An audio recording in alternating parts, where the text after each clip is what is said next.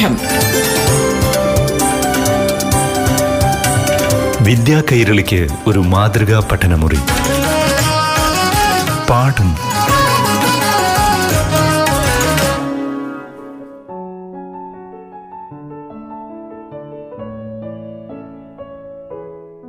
പ്രിയപ്പെട്ട കൂട്ടുകാരെ പാഠം ക്ലാസ്സിലേക്ക് എല്ലാവർക്കും സ്വാഗതം. ഇന്ന് ഏഴാം ക്ലാസ്സിലെ അടിസ്ഥാന ശാസ്ത്ര പാഠം കേൾക്കാം. ക്ലാസ് നയിക്കുന്നത് Palakkad Bheemanad government U P എസിലെ അധ്യാപിക സബിത എം.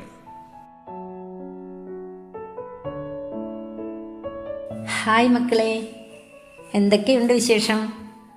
ഈ അധ്യയന വർഷം പൂർത്തിയാവാറായി. ഇനി വളരെ കുറഞ്ഞ ദിവസങ്ങളേ ഉള്ളൂ.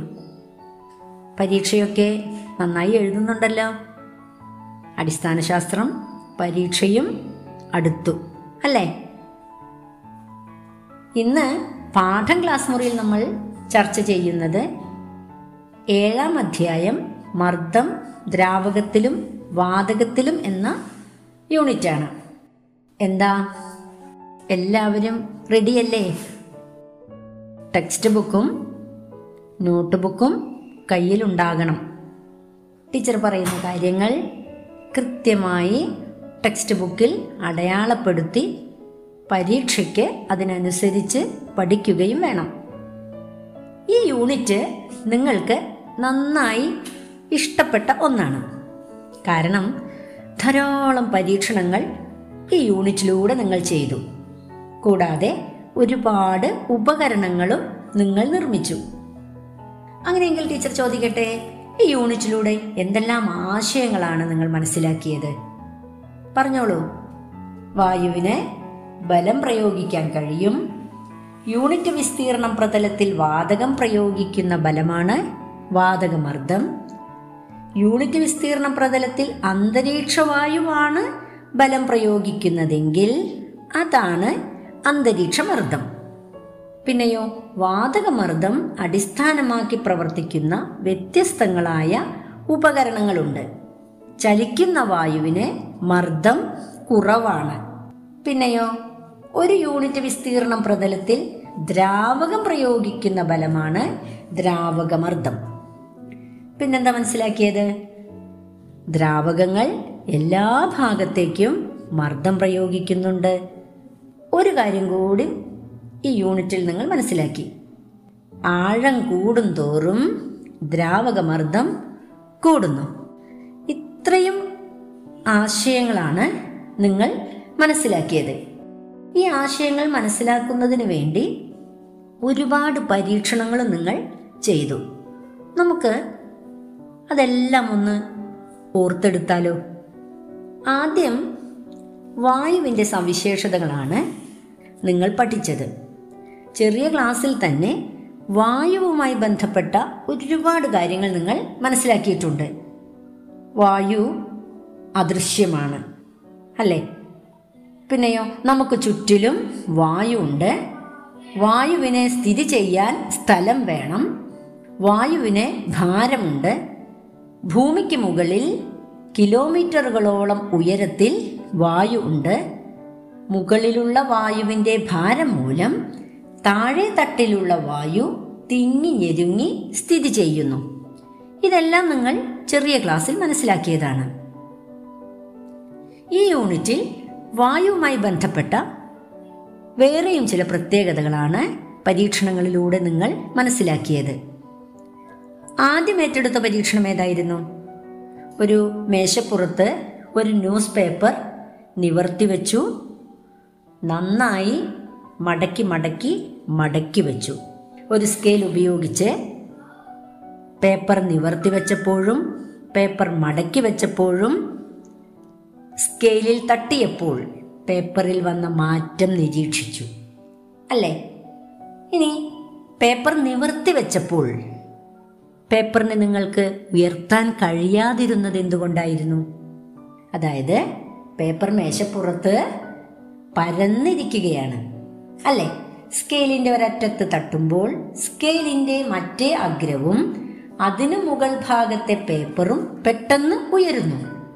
തൽഫലമായി പേപ്പറിനും മേശയ്ക്കുമിടയിൽ വായുവിന്റെ അളവ് കുറയുന്നു. ഈ ഭാഗത്തേക്ക് പേപ്പറിന് മുകൾ പരപ്പിലെ വായു തള്ളുന്നതാണ് പേപ്പർ പൊങ്ങിപ്പോകാതിരിക്കാൻ കാരണമാകുന്നത്. ഇനി പിന്നീട് ചെയ്ത പരീക്ഷണം ഏതായിരുന്നു? സിറിഞ്ച് ഉപയോഗിച്ചുള്ള പരീക്ഷണം അല്ലേ? ഒരു സിറിഞ്ചിന്റെ പിസ്റ്റൺ ഉള്ളിലേക്ക് അമർത്തി വച്ച ശേഷം സിറിഞ്ചിന്റെ തുറന്ന ഭാഗം വിരൽ കൊണ്ട് അടച്ചു പിടിച്ച് പിസ്റ്റൺ പിന്നോട്ട് വലിച്ചുവിട്ടു എന്താ സംഭവിച്ചത്? തുറന്ന ഭാഗം അടച്ചു പിടിച്ചുകൊണ്ട് പിസ്റ്റൺ പിന്നോട്ട് വലിക്കുമ്പോൾ ബാരലിനകത്തെ വായുവിന്റെ മർദ്ദം കുറയുന്നു. മർദ്ദം തുല്യമാക്കുന്നതിന്റെ ഭാഗമായി പുറത്തു നിന്നുള്ള അന്തരീക്ഷ വായു പിസ്റ്റണിന്മേൽ ബലം പ്രയോഗിക്കുകയും പിസ്റ്റൺ ഉള്ളിലേക്ക് ചലിക്കുകയും ചെയ്യുന്നു. ഇനി പിസ്റ്റൺ ഉപയോഗിച്ചുകൊണ്ട് തന്നെ ഒരു പരീക്ഷണം കൂടി ചെയ്തു. പിസ്റ്റൺ പിന്നോട്ട് വലിച്ചു പിടിച്ച ശേഷം തുറന്ന ഭാഗം വിരൽ കൊണ്ട് അടച്ചു പിടിച്ച് പിസ്റ്റൺ ഉള്ളിലേക്ക് അമർത്തിയ ശേഷം വിട്ടു. അപ്പോൾ എന്താ സംഭവിച്ചത്? തുറന്ന ഭാഗം വിരൽ കൊണ്ട് അടച്ചു പിടിച്ച് പിസ്റ്റൺ ഉള്ളിലേക്ക് തള്ളുമ്പോൾ അകത്തെ വായു തിങ്ങി ഞെരുങ്ങുന്നു. ഈ വായുവിന് പുറത്തെ വായുവിനേക്കാൾ മർദ്ദം കൂടുതലായിരിക്കും. അകത്തെ വായുമർദ്ദം പിസ്റ്റണിനെ പുറത്തേക്ക് തള്ളുന്നു. എന്താ ഈ പരീക്ഷണങ്ങളിൽ നിന്ന് മനസ്സിലായത്? വായു മർദ്ദം കൂടിയ ഭാഗത്തു നിന്ന് കുറഞ്ഞ ഭാഗത്തേക്ക് ചലിച്ചുകൊണ്ടിരിക്കുന്നു. അല്ലേ? ഇനി രസകരമായ മറ്റൊരു പരീക്ഷണം കൂടി ചെയ്തു.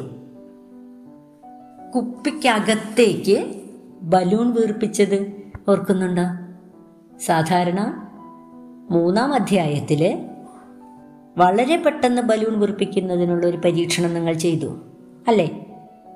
വിനാഗിരിയും സോഡാകാരവും ഉപയോഗിച്ച് കാർബൺ ഡൈ ഓക്സൈഡിന്റെ ബലൂൺ വളരെ വേഗത്തിൽ നമ്മൾ നിർമ്മിച്ചു. ഇവിടെ കുപ്പിക്കകത്തേക്കാണ് ബലൂൺ വീർപ്പിക്കുന്നത്. എങ്ങനെയായിരുന്നു ആ പരീക്ഷണം ചെയ്തത്? ഒരു കുപ്പിയിൽ എങ്ങനെയുള്ള കുപ്പി എടുത്തത്? സ്ഫടിക കുപ്പി ആയിരിക്കണം ഒരു സ്ഫടിക കുപ്പിയിൽ നല്ല ചൂടുള്ള വെള്ളം എടുത്ത് അതിനെ ഒഴിച്ചു കളഞ്ഞു. അതിനുശേഷം കുപ്പിയുടെ വായ്ഭാഗത്ത് രണ്ട് മൂന്ന് പ്രാവശ്യം വീർപ്പിച്ചു വിട്ട ബലൂൺ ഘടിപ്പിച്ചു. പിന്നെയോ ഈ കുപ്പിയെ തണുക്കാൻ അനുവദിച്ചു. അല്ലെങ്കിൽ തണുത്ത വെള്ളത്തിലേക്ക് ഈ കുപ്പി വളരെ വേഗം താഴ്ത്തി വെച്ചു എന്തുകൊണ്ടാ ആ സമയത്ത് ബലൂൺ കുപ്പിക്കകത്തേക്ക് വീർത്തത്? ചൂടുവെള്ളം നീക്കം ചെയ്ത കുപ്പിക്കകത്തെ വായുവും ചൂട് പിടിച്ചതാണ് അപ്പൊ ചൂട് പിടിച്ച വായു വികസിച്ച് നിൽക്കുകയാണ്. കുപ്പി തണുക്കുമ്പോൾ കുപ്പിക്കകത്തെ വായുവും തണുക്കും. അപ്പോൾ കുപ്പിക്കകത്തെ വായുമർദ്ദം കുറയും. മർദ്ദം കൂടിയ പുറത്തു നിന്നുള്ള വായു കുപ്പിക്കകത്തേക്ക് കയറാൻ ശ്രമിക്കും. അതിന്റെ ഭാഗമായി ബലൂണിൽ മർദ്ദം പ്രയോഗിക്കും. ബലൂൺ കുപ്പിക്കകത്തേക്ക് വീർക്കുകയും ചെയ്യും. മനസ്സിലാവുന്നുണ്ടോ? ഇനി അടുത്തത് പഠിച്ചത് ഏതായിരുന്നു? അന്തരീക്ഷമർദ്ദം അളക്കാൻ ഉപയോഗിക്കുന്ന ഒരു ഉപകരണം പഠിച്ചു. ഏതായിരുന്നു ആ ഉപകരണം? അന്തരീക്ഷമർദ്ദം അളക്കുന്നതിനുള്ള ഉപകരണം ഏതാണ്? ബാരോമീറ്റർ. ഓക്കെ. ഇനി ബാരോമീറ്റർ ആദ്യമായി നിർമ്മിച്ചത് ആരാണ്? ടോറിസെല്ലി എന്ന ശാസ്ത്രജ്ഞനാണ്. ഇവാഞ്ചലിസ്റ്റ ടോറിസെല്ലി എന്നാണ് അദ്ദേഹത്തിന്റെ മുഴുവൻ പേര്. ഈ രണ്ട് പോയിന്റ് നിങ്ങൾ പഠിക്കുക.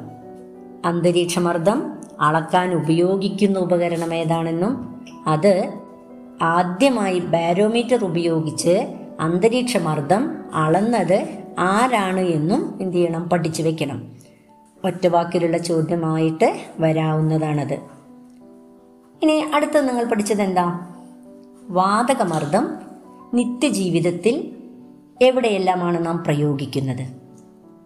ഒരു ഉയർന്ന നിരപ്പിലുള്ള ഒരു പാത്രത്തിൽ നിന്ന് ദ്രാവകം മറ്റൊന്നിലേക്ക് മാറ്റുന്നതിനായി ഒരു ഉപകരണം നിങ്ങൾ നിർമ്മിച്ചു. ഓർക്കുന്നുണ്ടോ? ഒരു പ്ലാസ്റ്റിക് ട്യൂബ് ഉപയോഗിച്ച് ചെറിയ പാത്രത്തിലേക്ക് വെള്ളം മാറ്റിയത്. എന്തായിരുന്നു ആ സംവിധാനത്തിന്റെ പേര്? സൈഫൺ വെരി ഗുഡ് എങ്ങനെയാ സൈഫൺ നിർമ്മിക്കുന്നത്? സൈഫൺ നിർമ്മിക്കാൻ നിങ്ങൾ പഠിച്ചിട്ടുണ്ട്. പേജ് നമ്പർ തൊണ്ണൂറ്റിയാറിൽ സൈഫൺ നിർമ്മിക്കുന്ന വിധം വളരെ വ്യക്തമായി കൊടുത്തിട്ടുണ്ട്. ആ ഭാഗം നന്നായി വായിച്ചു നോക്കുക. പാഠം. വിദ്യാ കൈരളിക്ക് ഒരു മാതൃകാ പഠനമുറി. പാഠം ഒരിടവേളയ്ക്ക് ശേഷം തുടരും.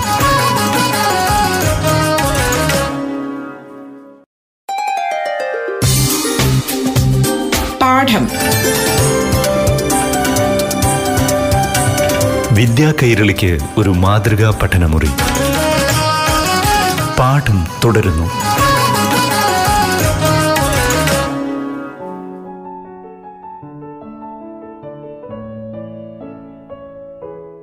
സൈഫൺ നിർമ്മിക്കാൻ നിങ്ങൾ പഠിച്ചിട്ടുണ്ട്. ഇനി സൈഫൺ എങ്ങനെ പ്രവർത്തിക്കുന്നു എന്നും നാം വ്യക്തമായിട്ട് അറിഞ്ഞിരിക്കണം. എങ്ങനെയാണ് സൈഫൺ പ്രവർത്തിക്കുന്നത്? കുപ്പിയിൽ അമർത്തുമ്പോൾ കുപ്പിക്കകത്തെ വായു കുറച്ചു ഭാഗം പുറത്തേക്ക് പോകും. അപ്പോൾ എന്ത് സംഭവിക്കും?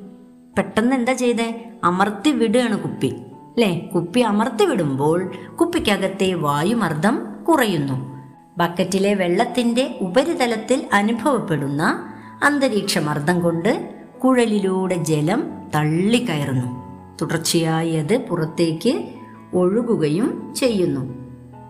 മനസ്സിലായോ? ഫ്രിഡ്ജിന്റെ ബാക്കിലെ വെള്ളം മാറ്റുന്നതിനും ഈ സംവിധാനം ഉപയോഗിച്ച് കഴിയും. ചെയ്തു നോക്കണം. ഓക്കെ? ഇതുപോലെ അന്തരീക്ഷമർദ്ദം അടിസ്ഥാനമാക്കി പ്രവർത്തിക്കുന്ന ധാരാളം ഉപകരണങ്ങൾ നിങ്ങൾ പരിചയപ്പെട്ടു. അതിന്റെ പ്രവർത്തന രീതിയും മനസ്സിലാക്കിയില്ലേ? സിറിഞ്ച് അത്തരമൊരു ഉപകരണമാണ്. സിറിഞ്ച് എങ്ങനെയാണ് പ്രവർത്തിക്കുന്നത്? അതുപോലെ സ്ട്രോ.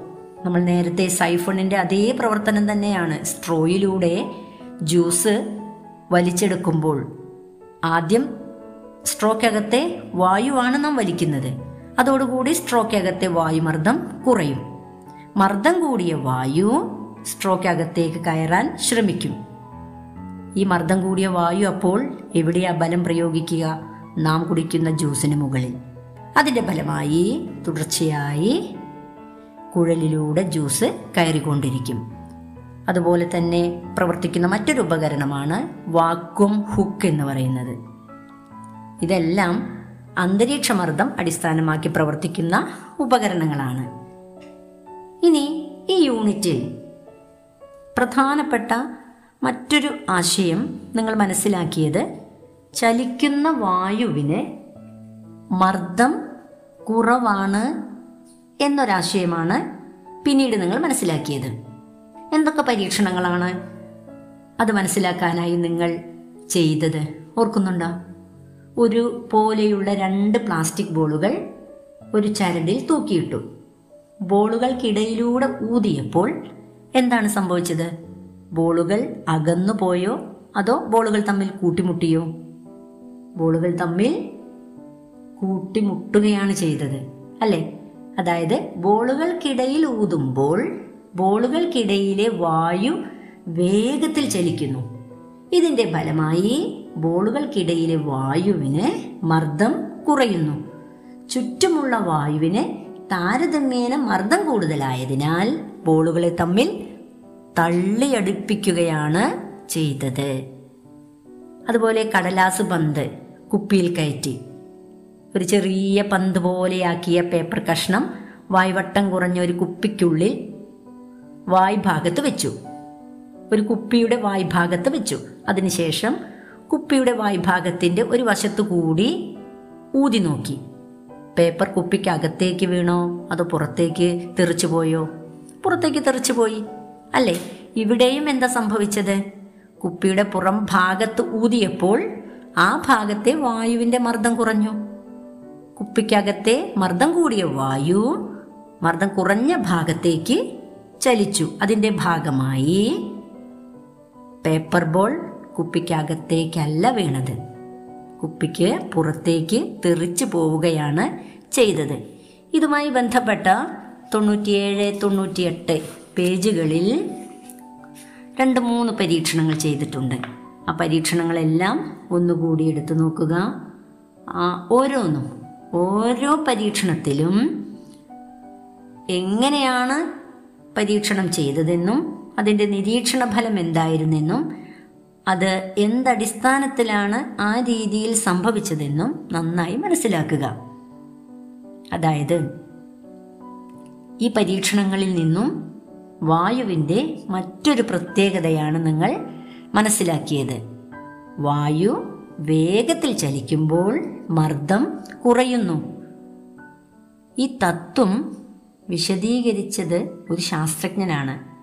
ആരാണെന്നറിയുമോ? ഓർക്കുന്നുണ്ടോ? ബർണോളി എന്ന ശാസ്ത്രജ്ഞനാണ് ഈ തത്വം ആദ്യമായി കണ്ടെത്തിയത്. അതിനാൽ ഇത് ബർണോളിയുടെ തത്വം അഥവാ ബർണോളീസ് പ്രിൻസിപ്പിൾ എന്ന പേരിൽ അറിയപ്പെടുന്നു. അങ്ങനെയെങ്കിൽ ബർണോളീസ് പ്രിൻസിപ്പിൾ അടിസ്ഥാനമാക്കി നമ്മുടെ നിത്യജീവിതത്തിൽ ഒരുപാട് കാര്യങ്ങൾ നടക്കുന്നുണ്ട്.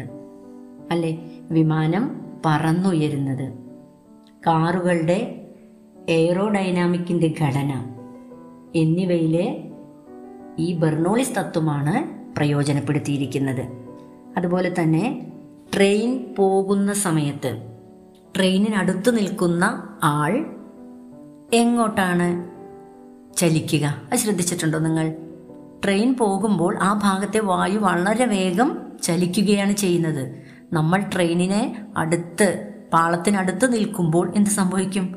സ്വാഭാവികമായും ട്രെയിനിന്റെ അടുത്തേക്ക് നാം ട്രെയിനിനോട് ചേർന്ന് വീഴാനുള്ള സാധ്യതയുണ്ട്. അതുകൊണ്ട് ഒരിക്കലും റെയിൽപാളത്തോട് ചേർന്ന് നാം നിൽക്കരുത്. അതുപോലെ തന്നെ നല്ല കാറ്റുള്ള സമയത്ത് മേൽക്കൂരകളെല്ലാം പറന്നു പോകാനുള്ള കാരണം എന്താണ്? ഇവിടെയും ബെർണോളിസ് പ്രിൻസിപ്പിളാണ് കാരണം നല്ല കാറ്റുള്ള സമയത്ത് മേൽക്കൂരയുടെ മുകളിലുള്ള വായു നന്നായി ചലിക്കുകയാണ്. അപ്പോൾ താരതമ്യേന മേൽക്കൂരയുടെ താഴെയുള്ള ഭാഗത്തെ വായുവിന് മർദ്ദം കൂടുതലായിരിക്കും. അപ്പോൾ മർദ്ദം കൂടിയ വായു അകത്തു നിന്നും എന്ത് ചെയ്യും? മേൽക്കൂരയെ മുകളിലേക്ക് തള്ളും. അതിന്റെ ഫലമായി മേൽക്കൂര പറന്നു പോകുന്നു. ഇതെല്ലാം നമ്മുടെ നിത്യജീവിതത്തിൽ നടക്കുന്ന സംഭവങ്ങളാണ്. ഈ ഭാഗമെല്ലാം എന്ത് ചെയ്യണം? നന്നായി പഠിച്ചു വെക്കണം.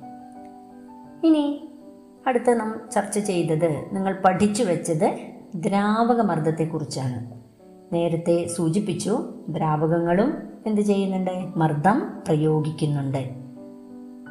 അല്ലേ? അപ്പോൾ വായുവിനെ പോലെ ദ്രാവകങ്ങൾക്കും മർദ്ദം പ്രയോഗിക്കാൻ കഴിയുന്നുണ്ടോ എന്ന് കണ്ടെത്തുന്നതിനും ഒരുപാട് പരീക്ഷണങ്ങൾ നിങ്ങൾ ചെയ്തു. ഒരു പോളിത്തീൻ സഞ്ചി മുറുക്കി കെട്ടിയ ശേഷം ബക്കറ്റിലെ വെള്ളത്തിൽ കൈ താഴ്ത്തിയപ്പോൾ എന്താ സംഭവിച്ചത്? പോളിത്തീൻ സഞ്ചി കയ്യിൽ നന്നായി ഒട്ടിപ്പിടിച്ചു ഇവിടെ സഞ്ചിയെ അമർത്തുന്നത് ഏത് ബലമായിരുന്നു? സംശയമില്ല. ആ വെള്ളത്തിനകത്തെ ബലമായിരുന്നു. ആ ദ്രാവകം പ്രയോഗിച്ച ബലമാണ് പോളിത്തീൻ സഞ്ചിയെ കയ്യിൽ ഒട്ടിപ്പിടിക്കാൻ പ്രേരിപ്പിച്ചത്. ഇനി ഒരു പരീക്ഷണം കൂടി നിങ്ങൾ ചെയ്തു. നിറയുന്ന ബലൂൺ. ഒരു പി വി സി പൈപ്പ് ഉപയോഗിച്ച് ചെയ്ത പരീക്ഷണം ഓർക്കുന്നുണ്ടോ? പേജ് നമ്പർ തൊണ്ണൂറ്റി ഒൻപതിൽ കൃത്യമായിട്ട് പറഞ്ഞിട്ടുണ്ട്. അതുപോലെ ദ്രാവകങ്ങളും എല്ലാ ഭാഗത്തേക്കും മർദ്ദം പ്രയോഗിക്കുന്നുണ്ട്. ഇതെല്ലാം വളരെ സിമ്പിളായിട്ട് നിങ്ങൾക്ക് ചെയ്യാവുന്ന പരീക്ഷണമാണ്. ഒരു സാധാ പോളിത്തീൻ കവറെടുക്കുക അതിന്റെ എല്ലാ ഭാഗത്തും നിറയെ ദ്വാരമുണ്ടാക്കുക അതിൽ നിറയെ വെള്ളം നിറയ്ക്കുക. വെള്ളം നിറച്ചാൽ എല്ലാ ഭാഗത്തേക്കും വെള്ളം ഒഴുകുന്നത് ഒരേ അളവിലായിരിക്കും. എന്താ അതിനുള്ള കാരണം? ദ്രാവകങ്ങൾ എല്ലാ ഭാഗത്തേക്കും മർദ്ദം പ്രയോഗിക്കുന്നുണ്ട്. അങ്ങനെയാണെന്നുണ്ടെങ്കിൽ ആഴം കൂടുന്തോറും ദ്രാവകമർദ്ദം കൂടുന്നു എന്ന് കണ്ടെത്തുന്നതിനുള്ള ഒരു പരീക്ഷണം നിങ്ങൾ ചെയ്തു. ആഴവും മർദ്ദവും തമ്മിൽ ബന്ധപ്പെട്ടിരിക്കുന്നുണ്ട്. അതായത് നേരത്തെ ഞാൻ സൂചിപ്പിച്ചു ദ്രാവകങ്ങൾ എല്ലാ ഭാഗത്തേക്കും മർദ്ദം പ്രയോഗിക്കുന്നു എന്ന്. അങ്ങനെയെങ്കിൽ ദ്രാവകത്തിന്റെ എല്ലാ ഭാഗത്തും മർദ്ദം ഒരുപോലെയാണോ അനുഭവപ്പെടുന്നത്? അല്ലേ അല്ല. എല്ലാ ദ്വാരങ്ങളിലൂടെയും ഒരേ അളവിലല്ല ജലം പുറത്തേക്ക് ഒഴുകുന്നത് എന്ന് നിങ്ങളൊരു പരീക്ഷണത്തിലൂടെ കണ്ടെത്തി. ഒരു നീളമുള്ള കുപ്പിയെടുത്തു അടിയിൽ നിന്നും നിശ്ചിത അകലത്തിൽ മൂന്നോ നാലോ ദ്വാരമിട്ടു കുപ്പിയിൽ വെള്ളം നിറച്ചു. എല്ലാ ദ്വാരത്തിലൂടെയും ഒരേ അളവിലല്ല വെള്ളം പുറത്തേക്ക് ഒഴുകിയത്. ഏറ്റവും അടിയിലുള്ള ദ്വാരത്തിലൂടെ വളരെ ദൂരത്തേക്ക് വെള്ളം ചീറ്റി ഒഴുകിയത് നിങ്ങൾ പരീക്ഷണത്തിലൂടെ മനസ്സിലാക്കിയതാണ്. അല്ലേ?